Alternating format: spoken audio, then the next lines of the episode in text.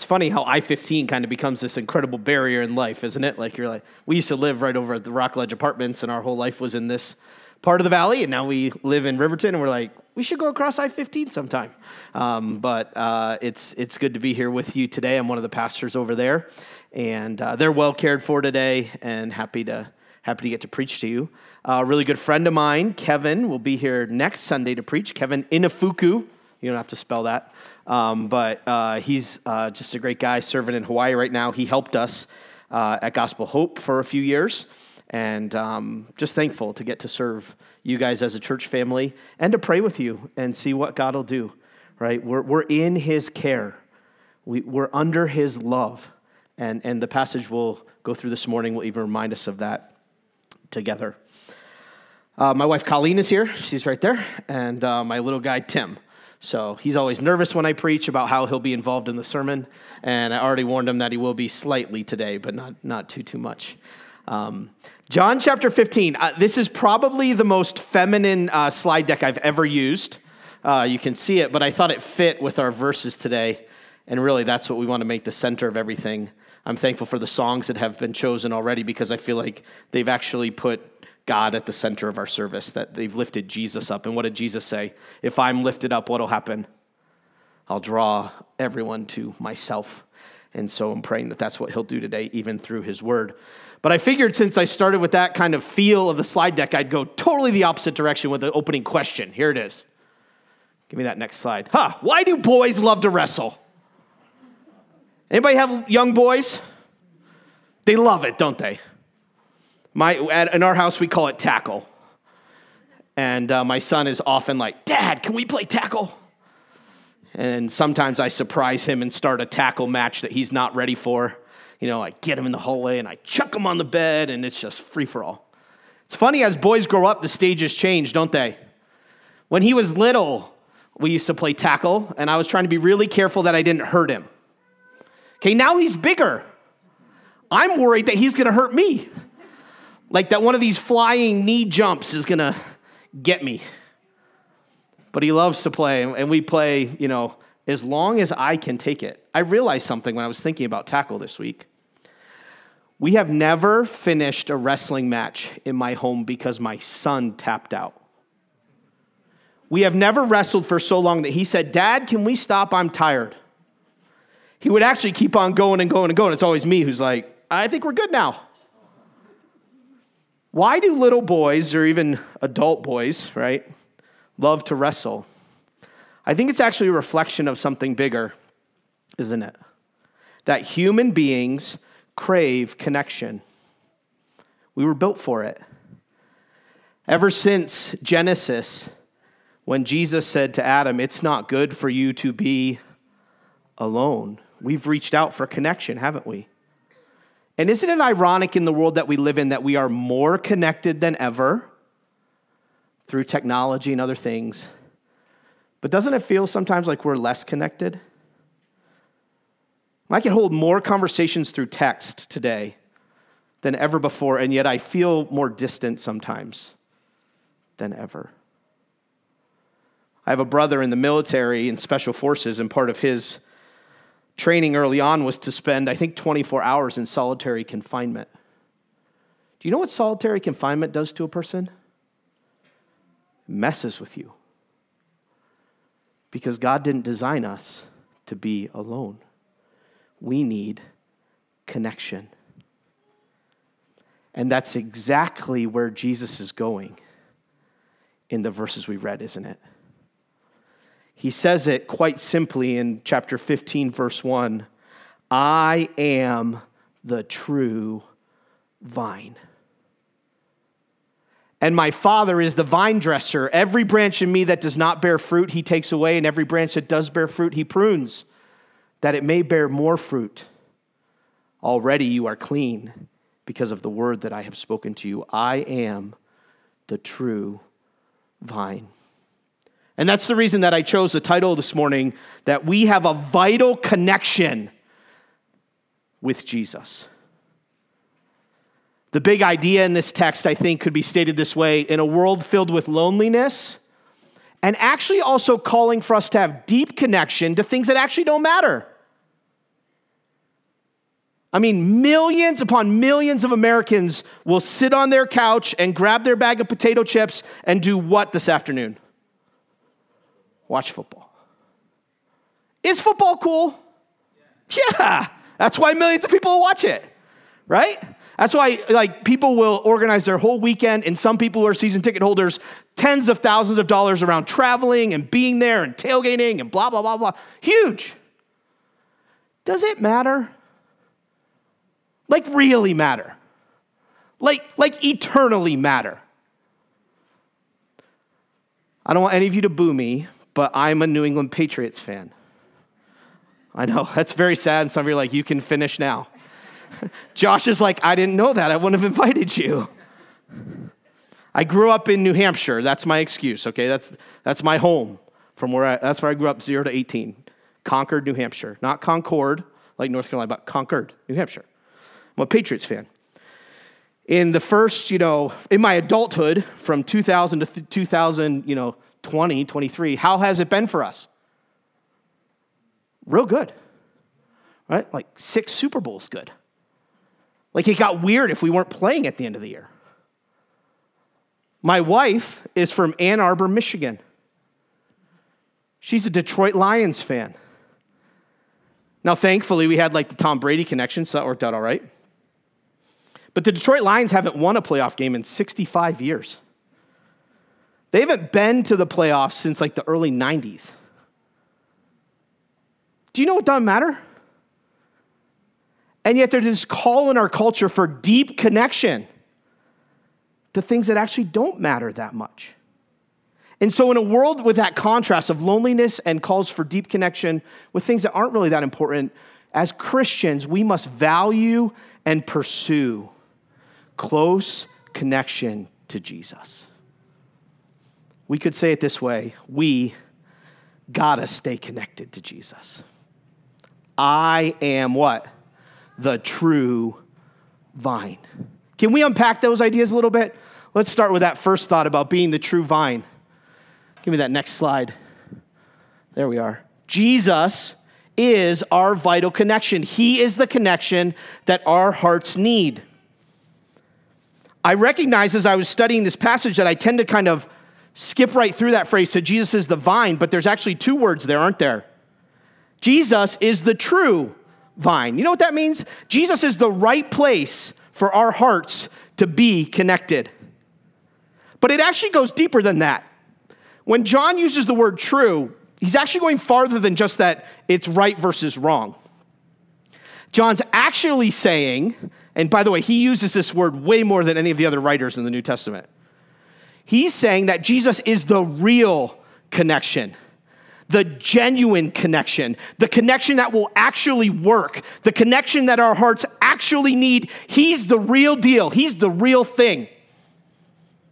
You'll often hear someone who's, who's searching and, and looking for some answer in their life to, to recognize that there's some sort of hole in their soul. There's some sort of gap that needs to be filled. And here's the great news today Jesus is the real connection. He's the real thing that our hearts long for. Now, we can fill it with other things and they will temporarily band aid that hole, but they'll wear out, won't they?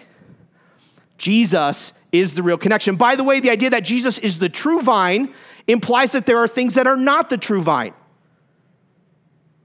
So, so it implies that there are wrong connections. There are religions all over the world that, well meaning as they may be, do not lead to God. We are not all traveling up the same mountain on different paths. Jesus is the way, the truth, and the life. Nobody gets to the Father without him. Jesus is the real connection, but it also implies that there are counterfeit connections. There are things that we will get connected to that we think will fill us up and meet our needs and work in our souls, and they actually don't. But I love the fact that these verses say Jesus is the true vine. We have a little garden in our backyard. Don't, don't, don't be impressed by that. It's really little. The homeowner before us had like a mulch bed and a raised bed. He was the one who knew what he was doing. He had run like water lines doing stuff. We wouldn't even use those things. But we planted, how many things did we plant, Colleen? 10? Eight? Even that small was too many. Everybody do that? Like, everybody read the back of the seed thing and it says like two feet in between plants and you don't do it? That's us. So, on the very right edge, if you look out my back door to our mulch bed and raised bed, we put a pumpkin vine. That thing says like eight feet or something. We're like, nah, who needs that? So we got a pumpkin vine, and then we have two zucchini plants. We, you always print too much zucchini. Those things are crazy. Uh, and then we have two yellow squash plants. Then we had a raspberry, little raspberry bush, and a tomato, tomatoes in a pot, like a big uh, half barrel sort of thing. Tomatoes. So we have the pumpkin over here. That vine just decided it was going wherever it wanted. And before we knew it, that pumpkin vine had climbed through the zucchinis, right? Across the yellow squashes. We, we've all but buried the raspberries. I don't know where they went at this point. The other plants just ate them. And then it climbed up into the tomato plant, and it's sticking out the other side of the tomato plant. It has to be 12 feet away from where we planted it, something like that. And all along the way, it's popping out pumpkins. So we have one that started, this little pumpkin, and we let that grow. We nourished and cherished that thing. It was awesome. And now it's on our front porch. It's great. And now there's this big one over here, and there's another one next to it, and there's little circles that are happening, and you know, it's just like the vine went. Isn't it cool that Jesus describes himself as the vine? Because when we think about a vine, we think about something that's, that's like the source, the, the conduit of life. It's life giving and it's fruit producing. Isn't that the great need of our souls? That, that we would have life and have it abundantly? Jesus says, That's me. I am the true vine. And this was timely for his disciples because he was about to go away, wasn't he? He's about to die and rise again and ascend to heaven. And all they'd ever known was this connection with Jesus that was right there around the fire, walking and heal, he, seeing him heal people and serve people. They'd been right in the middle of the connection, and now he was going away. But Jesus had good news for them. You can stay connected to me. And it's the same thing he tells us. Jesus is the vital connection. But look what it says beyond that I am the true vine, and my Father is the vine dresser. God the Father is the great gardener. This is really cool. I, I don't have nearly enough time to, to like go down this you know well very far but I, I would encourage you to. Because if you think about the i am statements can you can you reel off some of the i am statements in the bible? In, in the book of john jesus this is the last one. I am the true vine. But, but what are some of the other ones you've covered as a church? I am the way the truth and the life. John chapter 14 what else? I'm the resurrection and the life at the tomb of lazarus. What a powerful moment. What else I am the door, right? The, the path to safety and peace. What else? What? I am the living water, right? Any more you can think of? This is not a quiz, I'm just curious. What? The lamb, right? Slain before, killed before the foundation of the world. Good. The lamb of God, John said. John the Baptist said. Yeah. Bread of life. There's one more. John chapter 10. What? The Good Shepherd. Think about how all those I ams meet deep needs of our souls the need for satisfaction and protection and have our sins forgiven. But you know what's interesting? This is the only I am statement that God the Father tags along with. It's almost like a bonus feature. I am the true vine, and what? God the Father is the gardener. Now let that sink into your soul for a sec and think about it, okay? Give me that next slide.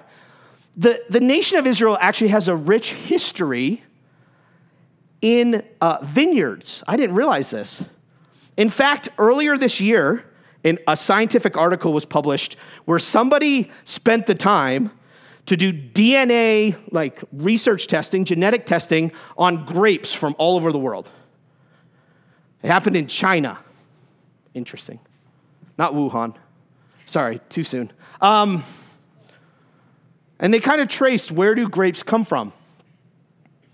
And they, they identified the fact there's kind of two big spots in the world historically that grapes have come from. One of them is from Israel. They have a deep connection with vineyards. And I like this one because it shows a little bit of the care, right? The fatherly care. There's actually, I have a picture of a vineyard. This is in the Judean hills. And you see these rows of grapevines. And the Bible tells us that God the Father is the great keeper of the vine. So you see what it says in verse 2? Do you see what it says what he does? Every branch, so you got the vine and the branches, every branch in me that does not bear fruit, he does what? Takes it away. You know what God the Father does? He gets rid of the dead sticks. He cleans up the overgrowth that's not healthy anymore. And do you see what else it says he does? And every branch that does bear fruit, everything that's connected to Jesus. By the way, there's this unbreakable chain in these verses that if you're connected to Jesus, you do bear fruit. Always. Every branch that does bear fruit, what does he do? He prunes it. He's working the vine. Now, none of us raise our hand for pruning, do we? You're like, you know what would be great, God, if you cut off some things in my life? If you sent me a trial that would really grow me, I'm in. None of us do that. If you would make life really hard for a little bit, that would be awesome. If you would send a trial or a difficult experience, if you would, if you would dig down deep in my soul and, and just wrench out that sin that's deep inside of me, that would be amazing. But it's what God the Father does. He prunes. And pruning is always painful uh, we, we've started doing some burpees in our home. Tim and I were doing them yesterday. And there's actually a TED talk by the guy who started Spartan races about burpees. If you like that kind of stuff, you'll like it. If you think it's dumb, don't watch it. But he says something interesting about burpees. You know what he says? They never get easy, they never get better. He said one time he did 400 burpees a day for 60 days.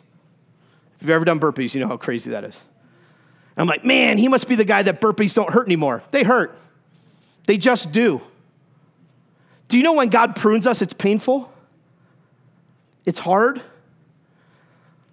don't know if you guys notice it, but Josh fighting through some crud, singing today, being faithful. It's awesome. We had a little bit of a rough morning just getting here, my family did. And I told Josh, it, it actually kind of makes me excited in a weird way, I guess. Because when God is, is roughing up our life, He always does it to do good. He always does it to show up and show His glory and show His power. God is the great gardener, He's the one who does the pruning. And here's the comfort that I took this is a quick idea. How many of you, when you look around at yourself, your family, and even, you know, America and the world, you feel like it's a jumbled mess. Anybody see that like I see it?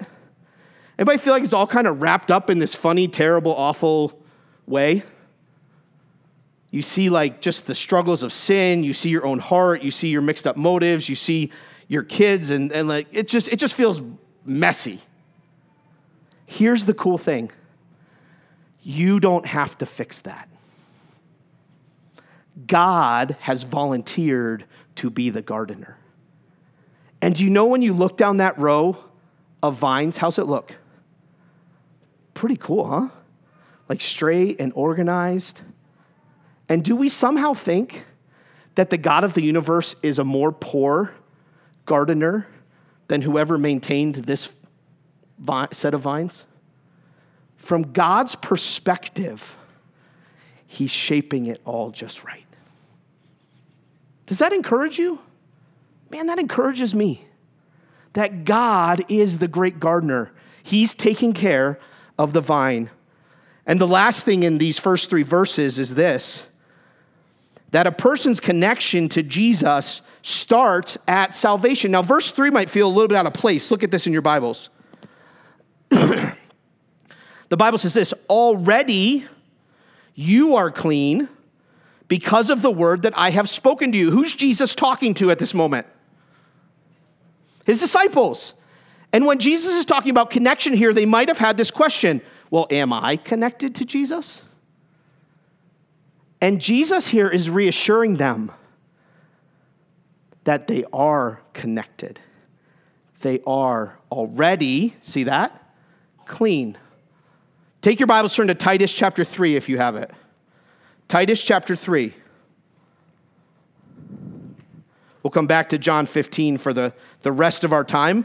And if you're not comfortable turning because you'll lose John, that's okay. Stay right where you are. Titus chapter 3. What does it mean to be already clean? I'm going to read this from the New Living Translation because I think it makes it nice and simple and accessible for us. There's some big words in here that could be a little overwhelming. Look what it says about what God does when he saves a person. It says this, but when God our Savior revealed his kindness and love, this is in verse 4, he saved us. Listen to this, not because of the righteous things we had done, but because of his mercy. He washed away our sins. You are already clean, giving us a new birth and new life through the Holy Spirit. He generously poured out the Spirit upon us in Christ, and it was because of His grace that He made us right in His sight and gave us confidence that we will inherit eternal life. Now, I know some of you by name, which is a lot fewer of you than I should know by name. I want to apologize for that publicly again. So if you see me and we talked for 15 minutes last time I was here and I still don't remember your name, I'm very sorry. But I don't know the spiritual situation, the heart situation of most of you in this room. But, but can I ask you a simple question? Have you experienced this? Have you heard about Jesus? God the Son who came to earth, lived a perfect life, never sinned, died and rose again to pay for sin, to, to put us in a position where we could be washed clean. And have you turned to him in faith and said, I believe that. I'm a sinner who needs a Savior. I need to be rescued. I need to be washed clean. I need new life. That's what it means to be already clean. And I hope that that idea would never be intimidating to you. But, but if you're in a place there where you're like, I haven't experienced that, I, I still know the weight of my sin, I still know the dirt of my sin, I still know the, the crud of my life, and I don't feel like there's any way for me to fix it myself, well, you're right about that. But Jesus can. And if you bow before him and put your trust in him by faith, he will wash you, the Bible says, whiter than snow. That's what it means to be already clean. So, where does that leave us? Three great facts Jesus is the true vine, He's the connection that we need.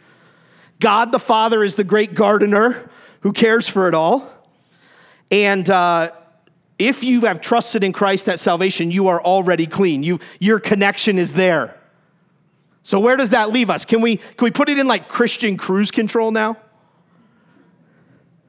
We put on autopilot, all good. By the way, I feel like a lot of the air disasters we watch as a family start by somebody putting something on autopilot, but are we in the self driving car, as it were? Look at John chapter 15 again, because here's the call. The truths are great, the call is clear. John chapter 15, back there, verse 4. Abide in me. Start counting the number of times we get abide in here. I've underlined them to help you.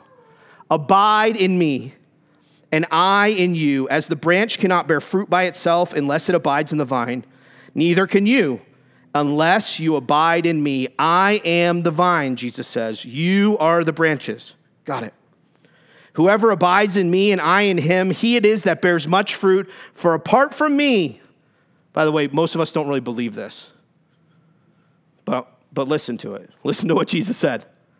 If you wake up in the morning and try to do life on your own, apart from me, Jesus says, you can do a few things. You can do pretty good. You can do better than average. You can do C level work. What's he say? You can do nothing. If anyone does not or does not abide in me, he is thrown away like a branch and withers, and the branches are gathered, thrown in the fire, and burned. If you abide in me and my words abide in you, ask whatever you wish, and it will be done for you. So Jesus is our vital connection. But we must stay connected to Jesus. We must stay connected to Jesus. What does that look like from these verses? It's really powerful what that word abide looks like. All right, sometimes we wrestle with a word like this, but can you think about a word that's really close to abide if you changed a vowel?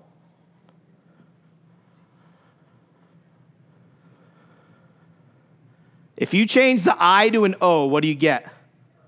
Abode. What's an abode? It's a home.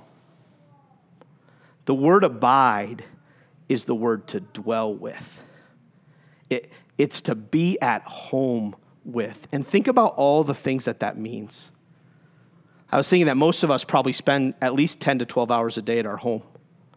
Some of you who work spend work from there spend lots of hours there. But think about what it means to abide with Jesus. It actually means to be so closely connected with him that there's a warmth and a rest and a comfort and a presence and a that's where I am. I'm connected to Jesus. And verses four through six make it really clear that this is a bit of an all or nothing proposition. Could you tell that? I mean, verse four tells us that without connection to Jesus, we can't produce anything. So, man, I'd really like to have a huge impact in the life of my kids. You can't without Jesus. An eternal impact. Can you have some sort of character impact? Sure. But you can't do anything without him. Man, I, I'd really like to be a good deacon. I like, I'd like to be faithful as a pastor. I'd like to, I'd like to do uh, an encouraging job in our community group. I'd like to care for people. I, all these aspirations that we have, Jesus is saying something. It's got to start with connection to me. It has to. And isn't it interesting how easy it is for us to go through the motions of serving Jesus without being connected to Jesus? Without connection to Jesus, we can't produce anything. Number two, keeping connection to Jesus impacts everything. Did you see that? Verse 5. I am the vine, you are the branches. Whoever abides in me and I in him, he it is that bears how much? Much fruit. For apart from me, you can do nothing. Do you know what I think it means to be fruitful? I think it means to, to live in a way that's productive, purposeful, and has an impact. Isn't that what we all desire? That, that in our workplace, in our church family, in our neighborhood, in our home, our life would matter. That we would see God at work in us and through us I, am stunned the, the longer I walk with God at how often I neglect my own connection with Jesus and hope he'll work. And he, and he doesn't. And then as I value and pursue my connection to Jesus, he works outside of me. I mean, if you want to change your family, dads, listen up. If you want to change your family, Spend a little time with God every morning. That simple. You say, I'm going to read a really good book. You can do that. There are a gazillion billion books out there for dads and moms and kids. some are great. You guys have great resources back in that corner, but they're just books. Open this book and spend a little time with Jesus every day, and I'm telling you, watch what happens. God, as you're connected to Christ, bears much fruit. Verse 6 is, is a little scary, honestly, if you read it. Look at verse 6. If anyone does not abide in me, he is thrown away like a branch and withers, and the branches are gathered and thrown into the fire and burned. You say, what does that mean? Man, you know, good pastors disagree on exactly what that means. But here's what I can tell you when we lose connection to Jesus, we really do lose everything. We become dead sticks. We have this amazing tree in our backyard. I can look right past it to the little piddly garden that we have. This big old tree. It's amazing. It produces great shade, which in Utah is a treasure. Shade is awesome. And the tree's probably 40 years old. I mean, it's a big old tree, but it's dying. It's really sad. We've had it trimmed a couple times, but it just keeps dropping branches. Uh, last winter or two winters ago, in a, we had a big, heavy, wet snowstorm, one of those early season or late season ones. And all of a sudden, I heard a crack in my backyard. I looked out, and there was this probably 20 foot section of my tree that was now on my fire pit. Ka-chunk. I'm like, oh, bummer. I just looked up at my tree the other day because I'm like, why do I have brown leaves in my yard? They're supposed to change color and look beautiful, and why are they brown? It's because there was a limb that had broken off about halfway up the tree, and it was hanging on the tree and dying. Do you know what limbs are worth on a tree if they're broken? What do they become? Firewood. Do you know what happens when we lose our connection to Jesus or when a person ultimately walks away from Jesus? God the Father, the great gardener, picks up the branch, takes it over the pile, and puts it away.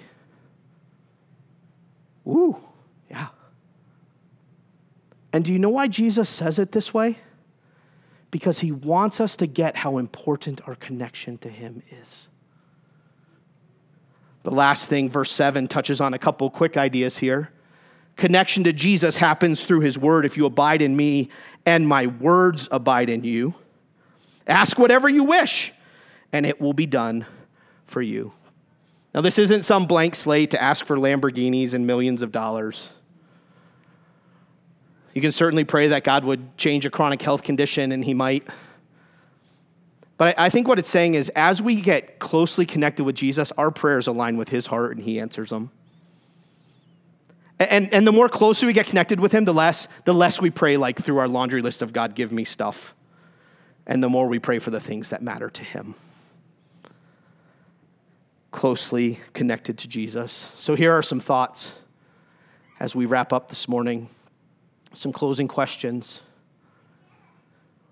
Let's think honestly and don't look around. I know sometimes with preaching, you can think about how much your spouse needs this or your kids or your friend. You're like, man, I hope my friend's here today because he's really.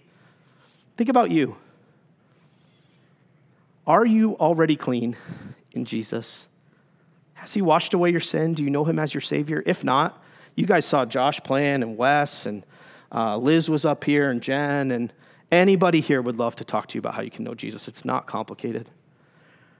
Romans 6:23 says the wages of sin is death, but the gift of God is eternal life in Jesus Christ. Are you already clean? But are you rightly valuing your connection to Jesus? Had an interesting conversation at the barber's this week. My barber is a guy named Chris, does a great job, cuts my hair and Tim's hair. We have, we have discussions about anything and everything business, family.